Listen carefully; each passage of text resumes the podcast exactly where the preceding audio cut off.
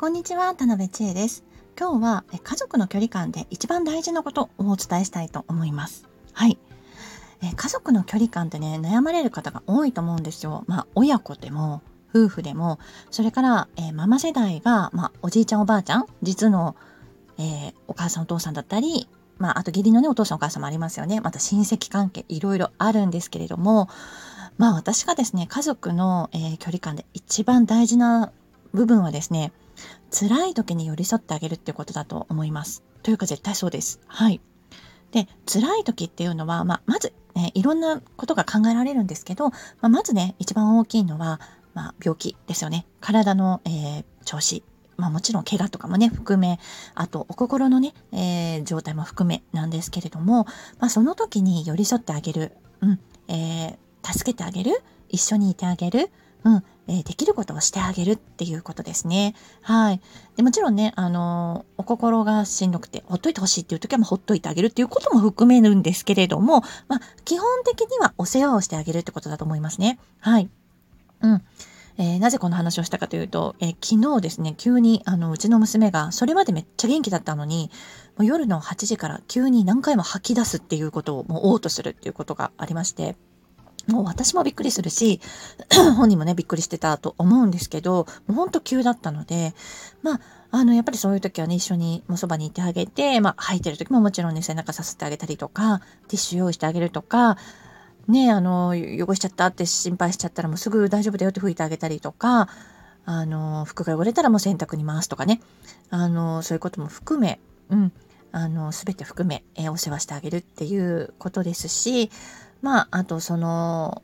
えー、病院にも一緒に行きましたし、まあその時はね、ママが一緒に行ってあげる方が、えー、落ち着くので、え、まあ私車運転できないのでタクシーを呼んでね、あの、夜間病院に一緒に行ったんですけれども、うん。えー、ね、小学生なんでね、もうちょっとぐらい一人でも大丈夫なんですけど、まあ、あの、病院の中でなるべく、あの、離れないように、まあ、例えばね、あの、帰る時も、受付の方がね、えー、タクシーで帰られますかみたいなことを言った時に、あの、もしかし、あの、呼んでいただくことできますか？って聞いてね、あの、呼んで、呼べますよっていうことをおっしゃってくれたので、あの、お頼みして、したりとかね、うん。あの、なるべく一緒にそばを離れないようにしてあげたり、えー、もう本当にね、あの、お世話をね、しました。はい。で、えー、モンテッソーリをやってる方とか、えー、ちょっと教育熱心な方は、あの、子供のね、自立っていうことを考えて、大切に考えられてる方が多くて、あの、普段だったら、あの、もちろん大事なことなので、えー、子供自身でね、いろんなことをしてもらうとか、うん、大事なんですけど、まあ、ご病気の時はね、もう全然それは反対になります。もう全然ベタベタに甘やかすというか、もういろんなことね、普段自分でできることもお世話してあげるといいと思います。もちろんね、体力がもうすごく、まあ、体力がすごくというか体力が許す限りでね、本人がやるって言えば、それでもちろんいいんですけれども、例えばお着替えとかね、そういうようなことは自分でできるなら自分でしてもらったらいいし、あの、小さい子でも小学生でもできないようだったら、まあ、ちょっと手伝ってあげるとか、うん、何か用意してあげるとかっていうことは大事だなと思います。はい。ね、これはお子さんに限らず、まあ、ご主人様とかね、うん、あの、男性が聞いてらっしゃるんだったら、奥様とか、うん、えー、そうですね、大きいお子様、うん、成人していらっしゃるお子様だったりとか、もちろんね、あの、両親世代もそうですし、えー、そういう時は寄り添ってあげれるばね、あの、一番いいのかなと思いますし、自分も振り返ってみると、ご自身も振り返ってみると、あの、そういう時にね、ちょっとこう、ほっとかれたりとかね、えー、手が足りなかったりすると寂しいとか言って気持ちがね、あるんじゃないかなと思います。もちろん、周りのご家族がね、ちょっとできないっていう状況になったら仕方ないんですけれども、まあそういった場合もね、ちょっと一言ね、あの、あったら嬉しいんじゃないかなって思うんですよね。よく、あの、産後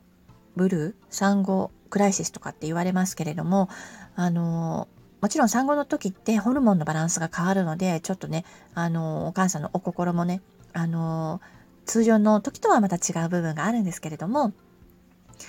で、えー、体とね、ホルモンが、えー、違う、